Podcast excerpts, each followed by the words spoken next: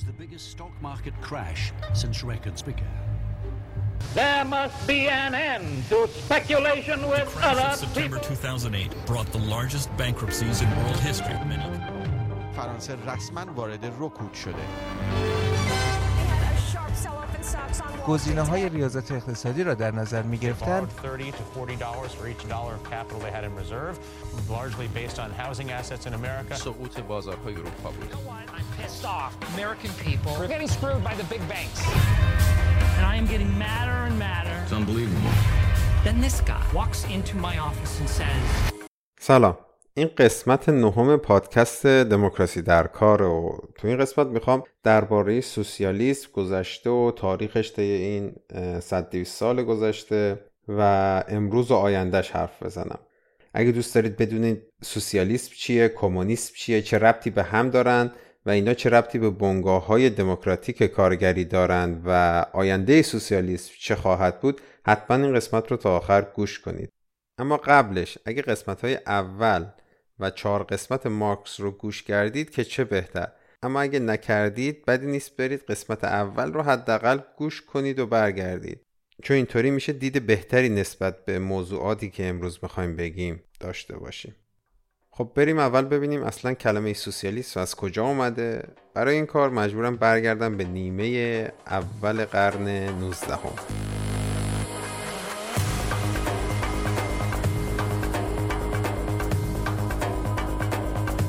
سوسیالیست طی 100 200 سال گذشته همیشه یه جورایی متضاد سرمایه‌داری بوده. آنتی سرمایه‌داری، نقد سرمایه‌داری، جایگزین سرمایه‌داری.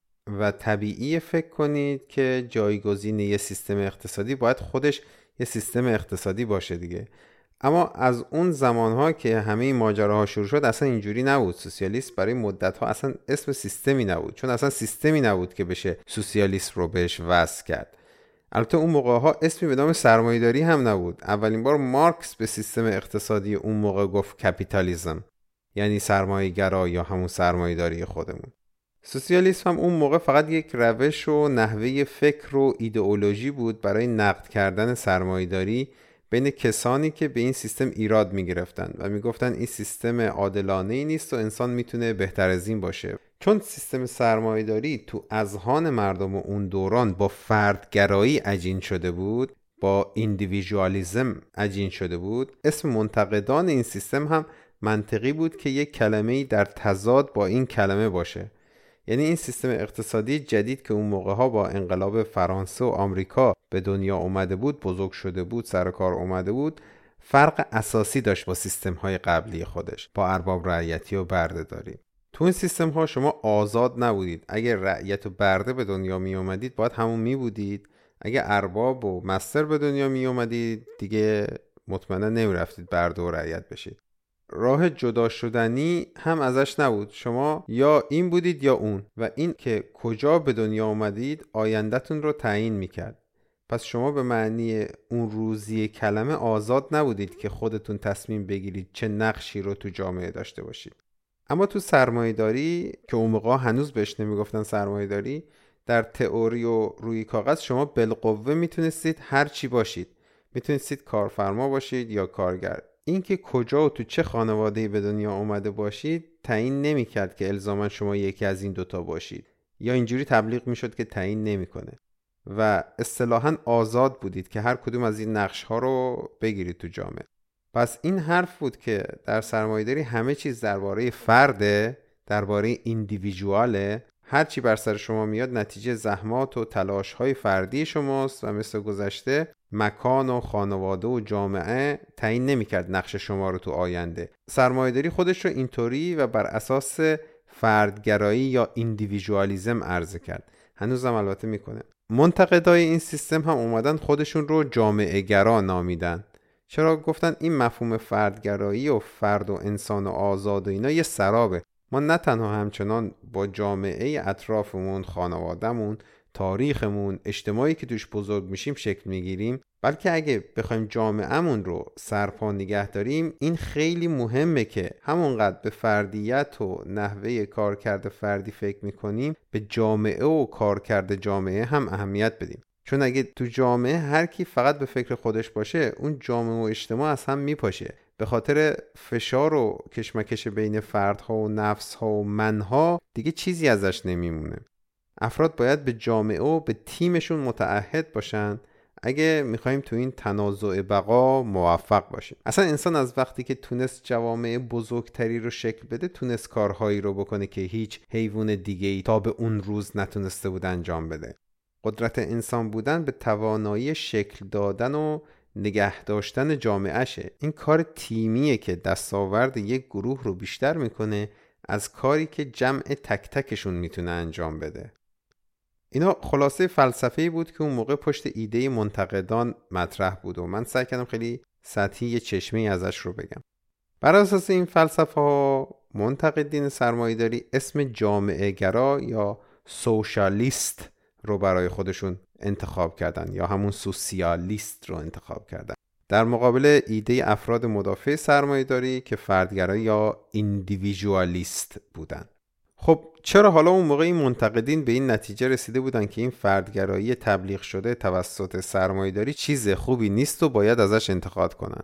خیلی از تولد و گسترش سرمایهداری نگذشته بود که خیلی زود مشخص شد. این اطراف عواست قرن 19 هم بود. این سرمایهداری که خیلی خوب کار می‌کنه برای یه اقلیتی تعداد کمی از اون ایندیویژوال ها برای باقی جامعه برای اون اکثریت اون بیشتر ایندیویژوال ها کار نمی‌کنه.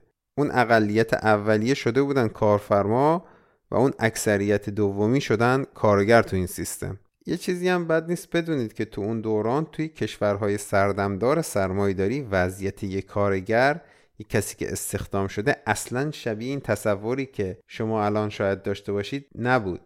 اینکه کارگر حقوق داره یا باید داشته باشه. قانون باید حمایت کنه یا می‌کنه. خدمات بیمه و بازنشستگی و فیلان و بیسار وجود داره یا باید وجود داشته باشه. این اصلا نبود. بازار نیروی کار قانونی نداشت. می‌گفتن تو انگلیس رخت خواب هیچ وقت سرد نمی‌شد. یعنی تا یه عضو خانواده از سر کار برمیگشت یکی از رخت خواب بیدار می‌شد و می‌رفت سر کار. اون یکی میخوابید تو جاش تا نفر دوم برگرده. کارگرها بین 12 تا 16 ساعت هم در روز کار می‌کردن. واقعا خوب بود که روز فقط 24 ساعت داشت. اون ایده فردگرایی و فرد آزاد برای این فردها ببینید چقدر آزادی به ارمغان آورده بود. این منتقدین سرمایهداری گفتن که بابا این سرمایهداری هم که فرقی نکرد در نتیجه با سیستم های قبلی و شروع کننده اینجور argument مارکس بود. آره هر کسی آزاده اما اکثریت فرزندان کارگرها آخر سر میشن همون کارگر و بیشتر فرزندان کارفرماها هم میشن کارفرما. فرزندان کارفرماها میرن مدارس بهتر شغل بهتر موقعیت اجتماعی بهتر گیرشون میاد. فرزندان کارگرها هم که عین همون فرزندان رعیت ها و برده‌ها به خاطر اینکه توی اون خانواده به دنیا آمدن و به طور قریب به یقین آیندهشون نوشته شده. اینطوری شد که فکر کردن باید انتقاد کنند از این سیستم و سیستم بهتری رو به وجود بیارن. این یه تاریخی بود از سوسیالیسم و منشأ کلمه سوسیالیست از لحاظ لغتی که یعنی جامعه گرایی در مقابل فردگرایی یا سرمایه داری. و از مفهوم کلی یعنی منتقد سرمایه داری. پس هر جای کلمه سوسیالیست رو بشنوید به احتمال قریب به یقین درسته که فکر کنید یعنی منتقد سرمایه داری.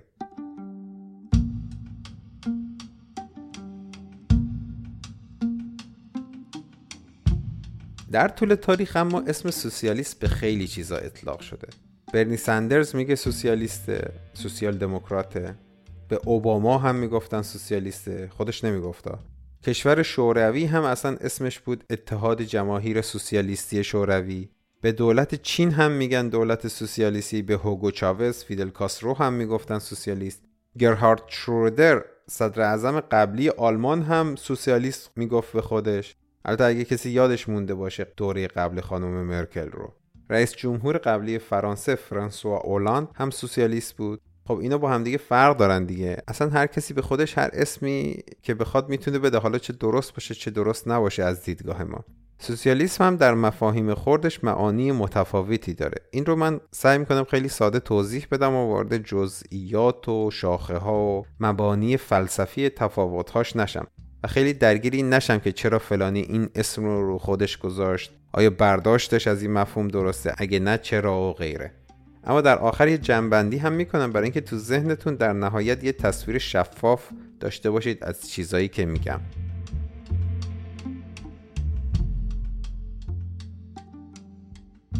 سوسیالیسم به معنی منتقد سرمایهداری گرچه امروز گره خورده با عقاید ایده های کارل مارکس اما اشکال دیگه ای هم در زمان زندگی مارکس و قبلش داشته. خود آقایون مارکس و انگلس هم تو مانیفست حزب کمونیست که سال 1848 منتشر کردن چند تاش رو گفتن و معرفی کردن. سوسیالیسم ارتجایی سوسیالیسم محافظه کار و غیره. که حرف اصلیشون اصلاحات بلند مدت در مناسبات جامعه به نفع مردم بود. راستی گفتم کمونیست سب کنید یکم دیگه درباره این هم حرف می‌زنم. مارکس و انگلس به سوسیالیسم خودشون سوسیالیسم کارگری میگن و فرق اساسیش هم با بقیه اینه که تمرکزش بر متحول کردن ساختار تولیده. اگه قسمت های مارکس دموکراسی در کار رو شنیده باشید می‌دونید که مارکس انتقادش به ساختار تولید در سرمایهداری چطور بود. پس سوسیالیسم کارگری یا مارکسی پایان دادن به استثمار انسان توسط انسان دیگه است. یعنی که هیچ انسانی نباید بتونه دسترنج و مازاد تولیدی انسان دیگر رو ازش بگیره. برای طرفداران این سوسیالیسم اینجا یه پرانتز دیگه باز کنم. چون سوسیالیست بعد از مارکس تا سالها دیگه تقریبا فقط به جنبش های تحت تاثیر اندیشه های ایشون اطلاق می شد مدل های دیگه سوسیالیسم رو من اصلا بحث نمی کنم و در نظر نمی گرم و کلمه سوسیالیسم رو از الان و بعدها به عنوان همون سوسیالیسم کارگری یا مارکسی به کار می‌برم. همانطور که از اواخر قرن 19 هم سوسیالیسم اکثر مطلقش به سوسیالیسم کارگری و خود همون کلمه کمونیسم اطلاق می‌شد. برای طرفداران این سوسیالیسم سوسیالیسم کارگری این نامگذاری یه مناسبت دیگه هم داشت که از اشتراکی کردن ابزار تولید می اومد Socialization of Means of Production یا جامعه ای کردن ابزار تولید. مارکس روی دو نکته خیلی مهمی زوم کرده بود. اول اینکه دید یکی از دلایلی که باعث شد سرمایهداری به راه همون سیستم های قبلی برو به قولهاش آزادی برابری برادری و دموکراسی نتونست عمل کنه نحوه سازماندهی فرایند تولید بود. اینکه ابزار تولید در اختیار یه اقلیت اندک از جامعه بود در اختیار سرمایهدار یا کارفرما بود و این بهشون اجازه می‌داد که فرایند تولید رو کنترل کنن و سیستم اقتصادی جامعه رو به سمتی ببرن که به نفع خودشون باشه. خودشون سر صف سود و منفعت باشن و مطمئن باشن تولیدات جامعه اول به دست خودشون می‌رسه بعد بقیه جامعه. و این دلیل اصلی فقر نسبی مردم نسبت به دارندگان این ابزارهای تولید بود. مارکس دید یا تشخیص داد این نابرابری بزرگ از اینجا آب می‌خوره. پس گفت اگه ما مالکیت ابزار تولید رو بتونیم یه جوری از این جماعت اقلیت بگیریم و به صورت اشتراکی به جامعه به مردم بدیم این می‌تونه قدم بزرگی در راستای از بین بردن این نابرابری باشه. و این یعنی سوشالیزیشن یعنی جامعه ای کردن ابزارهای تولید یا عمومی کردن اجتماعی کردن ابزارهای تولید. و این کمک می‌کنه هر کسی بتونه یه بازگشت معقولی از خدمتی که داره می‌کنه داشته باشه و این از انباشت سرمایه در طرف صاحبان قبلی ابزارهای تولید هم جلوگیری می‌کنه. این رو گفتم این رو هم بد نیست بگم که نکته دومی که مورد توجه مارکس بود فرایند توزیع بود. که همه این محصولاتی که تو جامعه تولید شده چطور توزیع میشه و به دست مردم می‌رسه. دید که این سیستم توزیع هم ناعادلانه است و باعث شده محصولات اول به دست پولدارهای جامعه برسه و بیشتر در جهت نیازهای اونها باشه. چون یه گروه بسیار کوچک در جامعه بیشترین ثروت رو انباشت کردند و ثروت وسیله به دست آوردن محصولات در جامعه است. خب دلیل این چی بود؟ یا دلیلش رو تو چی دید؟ ساختار بازار. بازار سیستم توزیع محصولات و خدمات بود دیگه. اگه مثلا یه چیزی به اندازه کافی برای همه وجود نداره ما اجازه میدیم که تولید کننده یعنی همون دارنده ابزار تولید که محصولات رو از لحظه تولید مال خودش می‌کنه و همه تصمیمات رو می‌گیره ما اجازه میدیم اونقدر قیمت رو بالا ببره تا جایی که تعداد بیشتر و بیشتری از مردم دیگه توانایی خرید اون محصول رو یا اون خدمت رو نداشته باشن. و این محصول کمیاب الان دیگه فقط لازمه نیاز اونایی رو برآورده کنه که می‌تونن این قیمت بالا رو بپردازن. به عبارت دیگه بازار سیستم سهمیه بندی محصولات و خدمات. تولیدات بسیار با ارزش رو میرسونه دست کسانی که پول بیشتری دارن. پس باید سیستم توزیع محصولات هم عوض بشه. بعد از اینکه این ایده های مارکس اینجوری مطرح شد به عبارت اینجاها بود که دوباره منتقدین سرمایهداری تا حدود خیلی زیادی دیگه شدن متأثر از ایده های مارکس که اواخر قرن 19 همه چرا که برای اولین بار یک کسی تو تاریخ اومده بود و دقیقا زده بود اونجایی که سرمایهداری ازش آب می‌خورد. اینا رو گفتم که بگم این socialization of means of production یعنی جامعه ای کردن ابزارهای تولید هم به اون اسم سوسیالیسم یه جورایی ربط داره. برای اینکه بتونم این داستان رو ادامه بدم باید این مقطع تاریخی رو یکم باز کنم.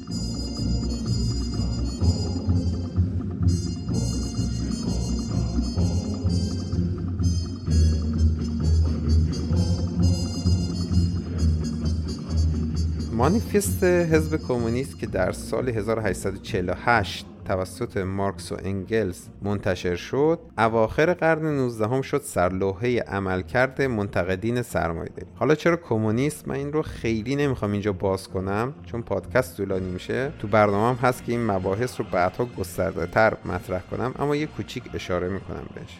کلمه کمونیست ریشش یک کلمه لاتینه به نام کمونیس. به معنی مشترک. همون کامن در انگلیسی. در انگلیسی کلمه کامیون یعنی یه بخش یا یه اجتماعی کوچیک از آدم ها که به طور اشتراکی با هم کار و تولید و مصرف می‌کنند. هنوز هم در فرانسه به کوچکترین واحد از تقسیمات شهری کامیون میگن. تو خود فرانسه میگن کمون یا یه چیز شبیه این. فارسی شدهش هم که ما همون کمون میگیم. قبل از اینکه مارکس از این واژه استفاده کنه این کلمه کمون در فرانسه استفاده می‌شد و کمون هم به معنی اجتماعهای اشتراکی وجود داشتند.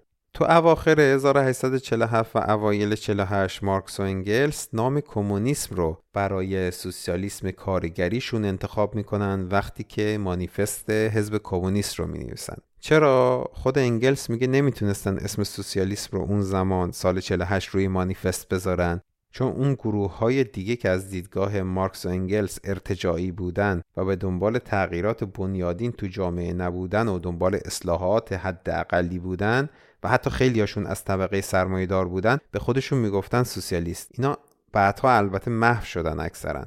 این شد که اسم کمونیست رو انتخاب کردند و مانیفست رو به عنوان مرام یک گروهی یا حزبی می نویسند که تو آلمان اون موقع به عنوان اتحادیه کمونیست ها یا جمعیت بین المللی کارگری به وجود اومده بود. و تو کنگره ماه نوامبر 1847 شون به مارکس و انگلس مأموریت داده بودند که برنامه مشروع تئوریک و عملی حزب رو برای انتشار تهیه کنند. بعدها این برنامه شد سرمشق کسانی که با تشکیل احزاب و جنبش ها می‌خواستند به اون جامعه مرحله آخر که کمون ثانویه یا کمونیسم برسند.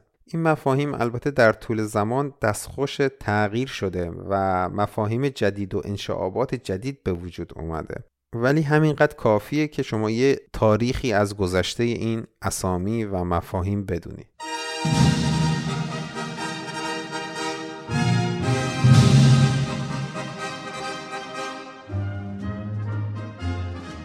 منتقدین سرمایهداری در اواخر قرن 19 هم که سوسیالیست و کمونیست بودند و اون موقع این تو کلمه در سطح جامعه یه معنی می‌داد چون اکثر اون سوسیالیست های دیگه محو شده بودن.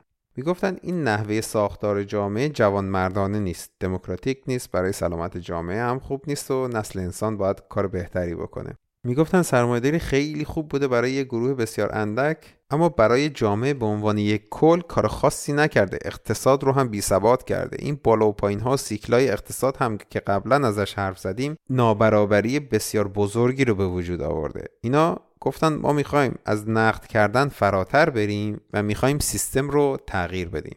طبق ایده هایی که مارکس داده بود برای تغییر این سیستم فهمیدن که باید دولت ها رو دستشون بگیرن. باید بیان تو قدرت دیگه. دیدن کارفرماها و سرمایدارها این ثروت عظیمی که جمع کردن رو استفاده می‌کنن که روی سیاستمدارها تاثیر بذارن و اونا رو بخرن و فاسد کنن. خب تو خیلی از کشورهای غربی اون دوران سیستم رأی همگانی بود. همگانی که نه چون زنها حق رأی نداشتن اما خب همه مردها داشتن و باز هم این کارگرها اکثریت جامعه بودن.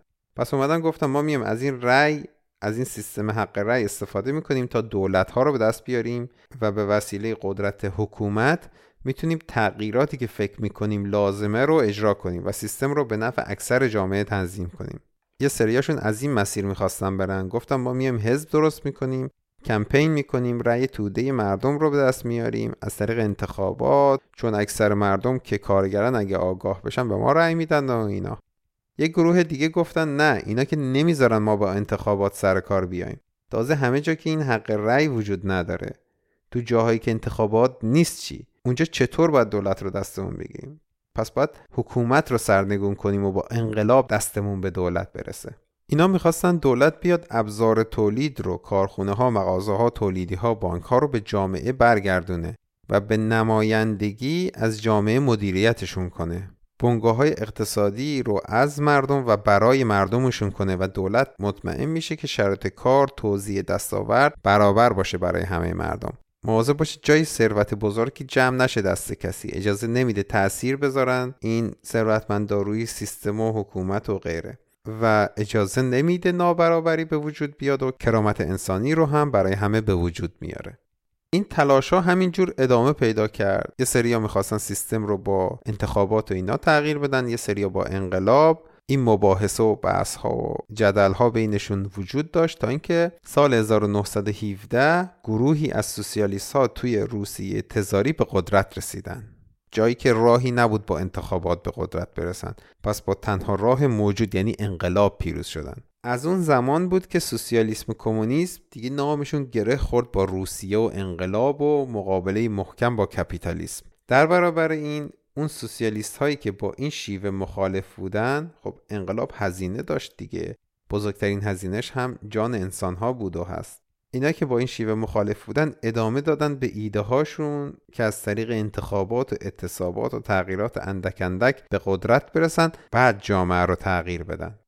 اونایی که از گروه اول حمایت می‌کردن و فکر می‌کردن کاری که در روسیه اتفاق افتاده راه رسیدن به حکومت و جامعه برابره دیگه به طور خاص از اسم کمونیست استفاده کردند و اونایی که طرفدار شرکت در انتخابات و استفاده از ظرفیت های جوامع معتقد به دموکراسی بودن همون اسم سوسیالیست رو نگه داشتن. این بعد از انقلاب اکتبر روسیه یواش یواش اتفاق افتاد. یعنی از سال 1917 تا 20 21 22 و بعد از اون کما بیش تا امروز همین بوده. این دو گروه با هم رقابت کردن و با سرمایداری مبارزه کردند یک گروه از سوسیالیستا می‌خواد دولت رو به صورت مسالمت آمیز دستش بگیره یکی دیگه می‌خواد با حرکت های انقلابی این کار رو بکنه. اما وقتی که برنده شدن جفتشون می‌خواستن ابزار تولید و بنگاه های اقتصادی رو دولت دستش بگیره و مدیریت کنه و به جای بازار با برنامه ریزی محصولات به دست مردم برسه. این مقدار دخالت و مقدار برنامه ریزی و ترکیب اینا حالا بماند.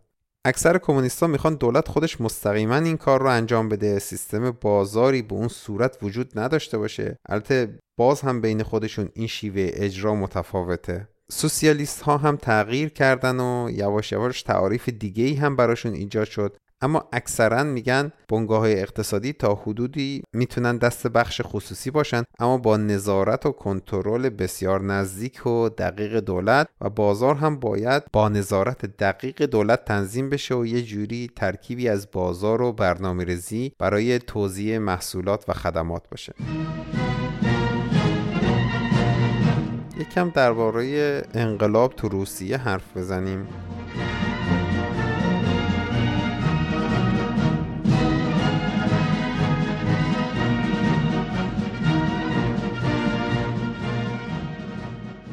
وقتی که اینا انقلاب کردن تو روسیه و بر کشور مسلط شدن اتحاد جماهیر سوسیالیستی شوروی Union of Soviet Socialist Republics USSR به وجود آوردن و این حکومت یواش یواش طی سالها قوام یافت البته اینجا باید بگم که انقلاب اکتبر و این حکومت به همین سادگی منجر به تشکیل حکومت شوروی نشد. آمریکا و ژاپن و فرانسه و چند تا کشور حمله کردند به روسیه قسمت هایی رو ازش اشغال کردند به مخالفین این انقلاب و بازمانده های تزار اونقدرها کمک کردند یه ارتش به وجود آوردن برای مقابله با ارتش سرخ انقلابیون. سالها طول کشید که ارتش سرخ تونست پیروز بشه و بر کشور مسلط بشه. اما اینا باشه برای زمانی که براتون می‌خوام تاریخ روسیه و شوروی رو بگم.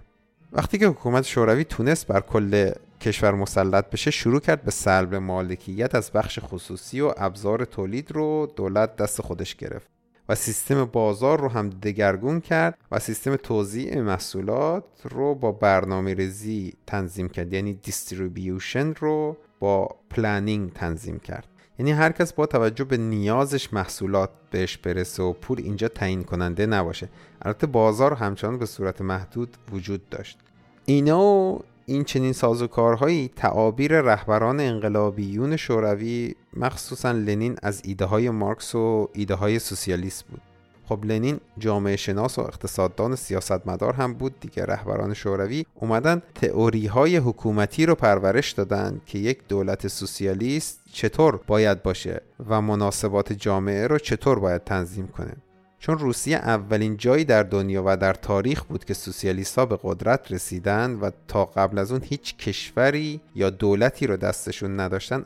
البته یه زمان توی کمون پاریس 1870 فکر می‌کنم یه دو ماهی ها اونجا دولت رو در دستشون داشتن. یه مدتی هم توی اتریش دستشون داشتن و غیر از این دو تا چیز کوچیک روسیه اولین جایی بود که ها و کمونیست ها به قدرت رسیده بودن.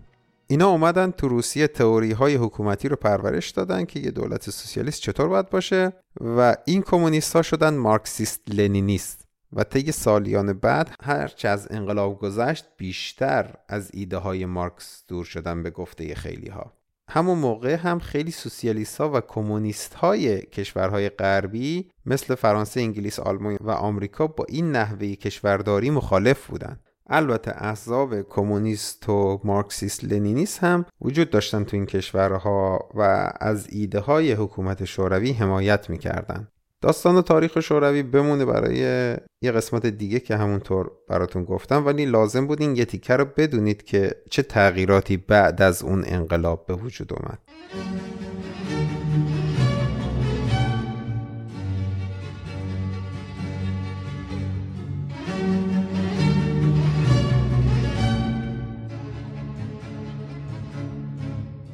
اینجا حالا بدی نیست یه جنبندی کنم از این چیزهایی که گفتم بعدش بریم ببینیم سوسیالیست برای آینده ما چی کار می‌خواد بکنه. گفتیم که سوسیالیسم یعنی جامعه گرایی و در لغت در مقابل و در نقد فردگرایی و ایندیویژوالیزم که سرمایهداری پرچم دارش بود و به وجود آورده بود و تبلیغ می‌کرد. مارکس به ایدئولوژی خودش که تبیین کرده بود به همراه انگلس سوسیالیسم کارگری می گفت و بعدها برای متمایز شدن از سوسیالیسم های ارتجایی اون موقع اسم کمونیسم رو به جنبش ضد سرمایهداری خودشون داده بودن. کلمه کمونیسم هم از واژه کمون میاد به معنای یه اجتماعی کوچک اشتراکی.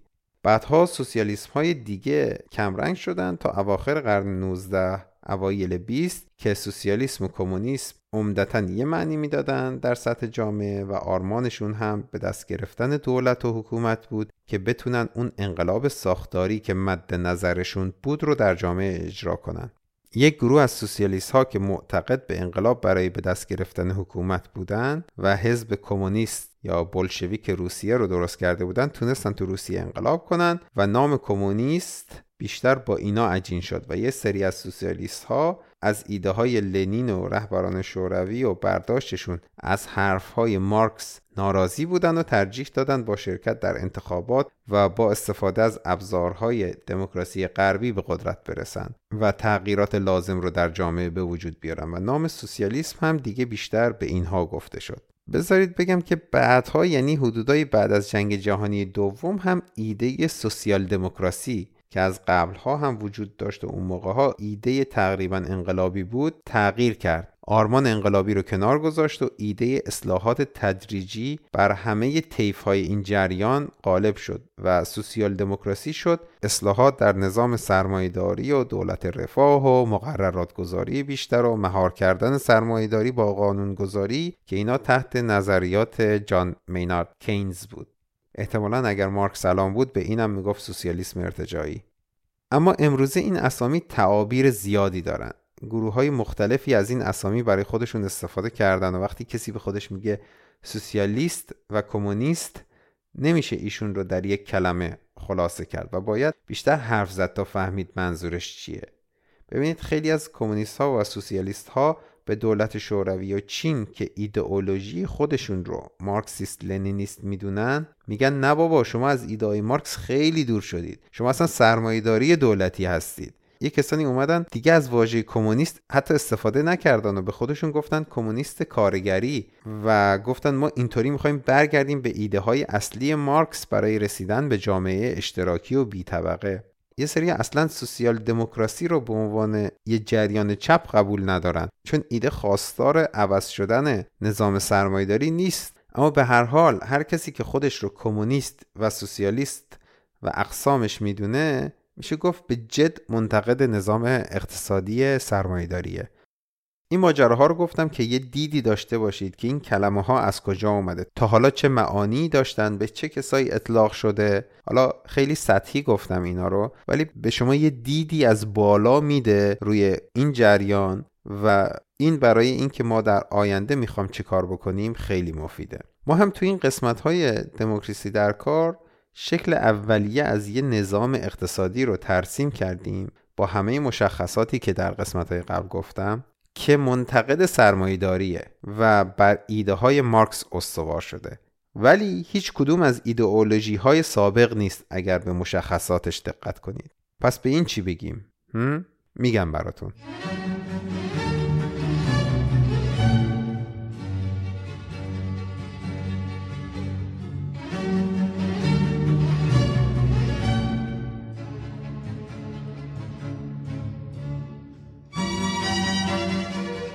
اول بیایم ببینیم سوسیالیسم چه می‌خواد بکنه برای باقی زندگی ما.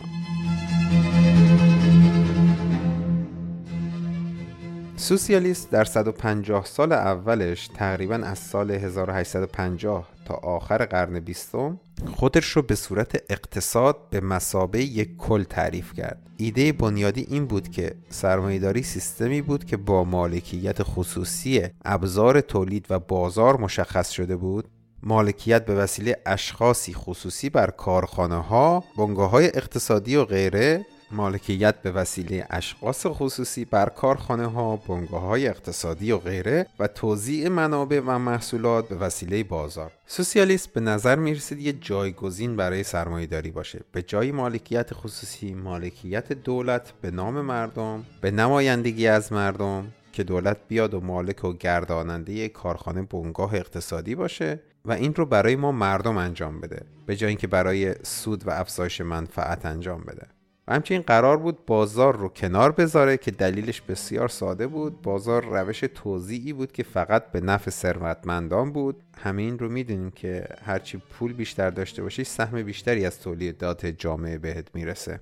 بازار محصولات رو بین کسانی توضیح می‌کنه که بیشتر دارن. نمی‌پرسه که چطور به دست آوردید. نمی‌پرسه آیا شما سزاوار هستید. فقط می‌پرسه پولش رو دارید. اگه داشته باشید مال شماست. اگه نداشته باشید هری سوسیالیسم قرار بود دولتی باشه که مالک و گرداننده بنگاه های اقتصادیه و فرایند توزیع رو برنامه ریزی می‌کنه و بر اساس نیازهای مردم بهشون چیز میده. اگه شما بچه ای شیر می‌گیری چه پولی داشته باشی چه نداشته باشی. پول موضوعیت نداره اینجا. شما شیر دریافت می‌کنی چون کودک هستی. جنبش سوسیالیست در مقام نقد بود تا سالهای سال تا زمانی که انقلاب ها اتفاق افتادن. وقتی سوسیالیست ها قدمی فراتر از نقد کردن مالکیت خصوصی و بازار برداشتن و مدیر جامعه ای شدن که مسئولش بودن خب دیگه منتقد نبودن. شما می‌تونید تصور کنید چی کار کردن. دولت رو عهدهدار بنگاه های اقتصادی کردند و دولت شروع کرد بازار رو به شدت محدود کنه و به جاش توزیع محصولات رو به صورت برنامه ریزی انجام بده. مشکل این تغییرات این نبود که اونا رشد اقتصادی نداشتن.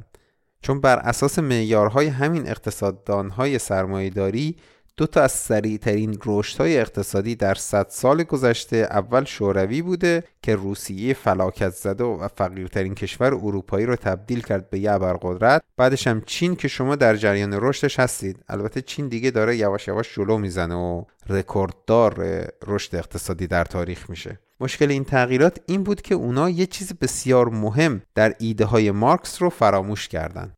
اونا یه چیزی رو دست نخورده گذاشتن که آرمان سوسیالیسم برای پایان دادن به استثمار انسان توسط انسان دیگه بود. و اون چیزی نبود جز روش سازماندهی تولید در بنگاه های اقتصادی. این تقریبا تغییر نکرده رها شد. انبوه کارگران، کارمندان، شاغلین، تولید کنندگان اصلی هی اومدن سر کار هر روز از ساعت 8 تا 5 5 روز در هفته درسته که هیئت مدیره رو سهامداران شرکت انتخاب نکرده بودند اما گروهی از صاحب منصبین دولتی که به حزب سیاسی دولت وصل بودند جای هیئت مدیره اومدن و به بقیه می‌گفتن چه کار کنن. تصمیمات مهم و محیط کار اکثرا توسط اونا گرفته می‌شد. مازاد تولید توسط اونا جمع می‌شد و به دولت داده می‌شد و کارگران تو همه این تصمیمات هیچ نقشی نداشتند کارگرها البته از حقوق بیشتری نسبت به تمام کشورهای سرمایهداری و تاریخ قبل خودشون برخوردار بودند. سیستم تأمین اجتماعی بیمه مدل اون دوران رو داشتن. هر کارگر از تعطیلات سالانه مجانی برخوردار بود. خیلی چیزایی که شما حتی الان فکرش هم نمی‌تونید بکنید.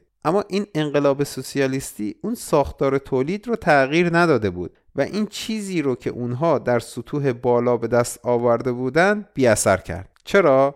چون انباشت سرمایه و قدرت در طرف دولت پیش اومد.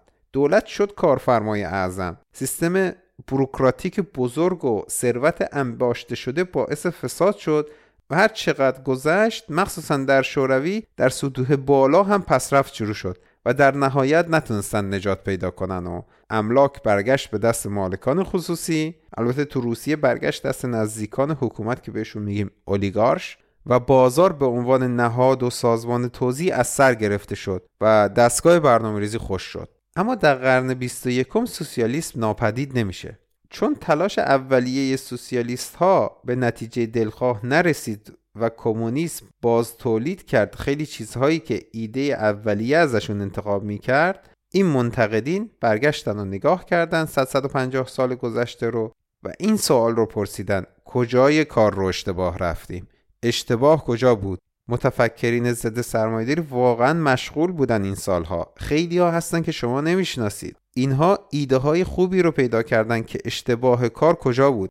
البته ما و مخصوصا تو آمریکا اصلا ایده ای نداشتیم که چه خود انتقادی وجود داشت بین این جریان و به چه جاهایی منجر شد چه بینش و درون بینی بینشون وجود داشت چه پیشرفت جدیدی چه تعاریف جدیدی سوسیالیسم تولید کرد. چرا؟ چون ما توی یه خلایی بودیم که اجازه نمی‌دادن این اطلاعات به اون برسیم. تحت تاثیر پروپاگاندای سرمایهداری بودیم و تو ایران هم تحت تاثیر تبلیغات چه حکومت قبلی چه حکومت فعلی بودیم و نمی‌تونستیم اینها رو ببینیم. متفکرین سوسیالیسم تصمیم گرفتن که بزرگترین اشتباهشون دگرگون نکردن محیط کار بود. تغییر ندادن درون کارخانه و بنگاه های اقتصادی بود. قاب بزرگتر رو چیزی که در اقتصاد بهش میگیم اقتصاد کلان تغییر دادن ولی پایه ها رو اقتصاد خرد رو دست نزده بودن. اونا فهمیدن اصطلاح سوسیالیسم نباید فقط عهدهدار شدن دولت به نام مردم باشه. نباید فقط تقسیم به جای بازار باشه. بلکه برای اینکه سوسیالیسم به عنوان یک سیستم اقتصادی درست کار کنه شما باید قدرت اصلی را دقیقا به خود مردم در پایه های جامعه بدید. نه به دست گروهی اصطلاحا به نمایندگی از مردم. قدرت دست مردم باید باشه تا مطمئن بشن سوسیالیسم برای اونها کار می‌کنه و نه برای طبقه گلچین شده ای که دولت رو میگردونن. سوسیالیسم در قرن 21 معنی دیگه ای داره. مسئله اولیه تغییر در پایه و بنیاد جامعه است و این یعنی دگرگون کردن محیط کار. این ساختار سلسله مراتبی استبدادی اینکه یک گروه کوچک بیان تصمیم بگیرن در بالا و توسط سهامداران خصوصی انتخاب شده باشند یا آلت دست حکومت و دولت باشند باید از بین بره. چیزی که باید باشه اینه که توده مردم به صورت دموکراتیک با هم گرداننده و تصمیم ساز بنگاه های اقتصادی، کارخونه ها، مغازه ها باشن. می‌تونن مالکان بنگاه ها هم خود مردم باشن. میشه همون مالکیت دولتی، مالکیت شهر، مالکیت اشتراکی باشه و این در درجه دومه. اون چیزی که مهمه اینه که خود مردم باید تصمیم بگیرن چه تولید کنن، کجا و چطور تولید کنن و با مازاد به دست آمده چیکار کنن.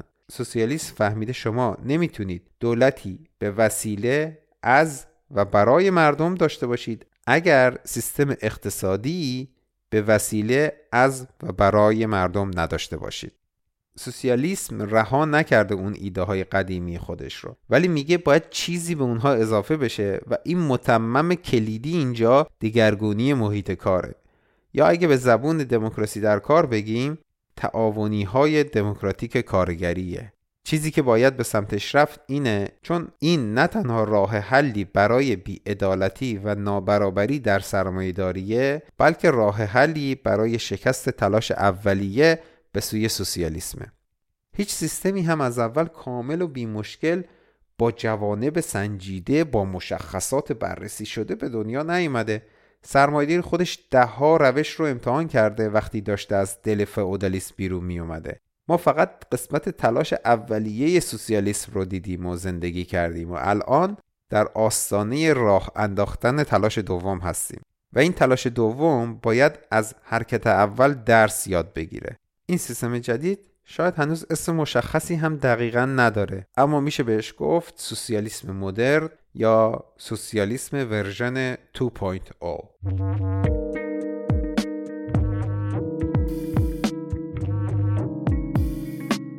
این قسمت نهم از پادکست دموکراسی در کار بود که شنیدید. هدفم اینه که در آینده طول قسمت ها رو کم کنم و این قسمت از اون چیزی که می‌خواستم باشه طولانی تر شد.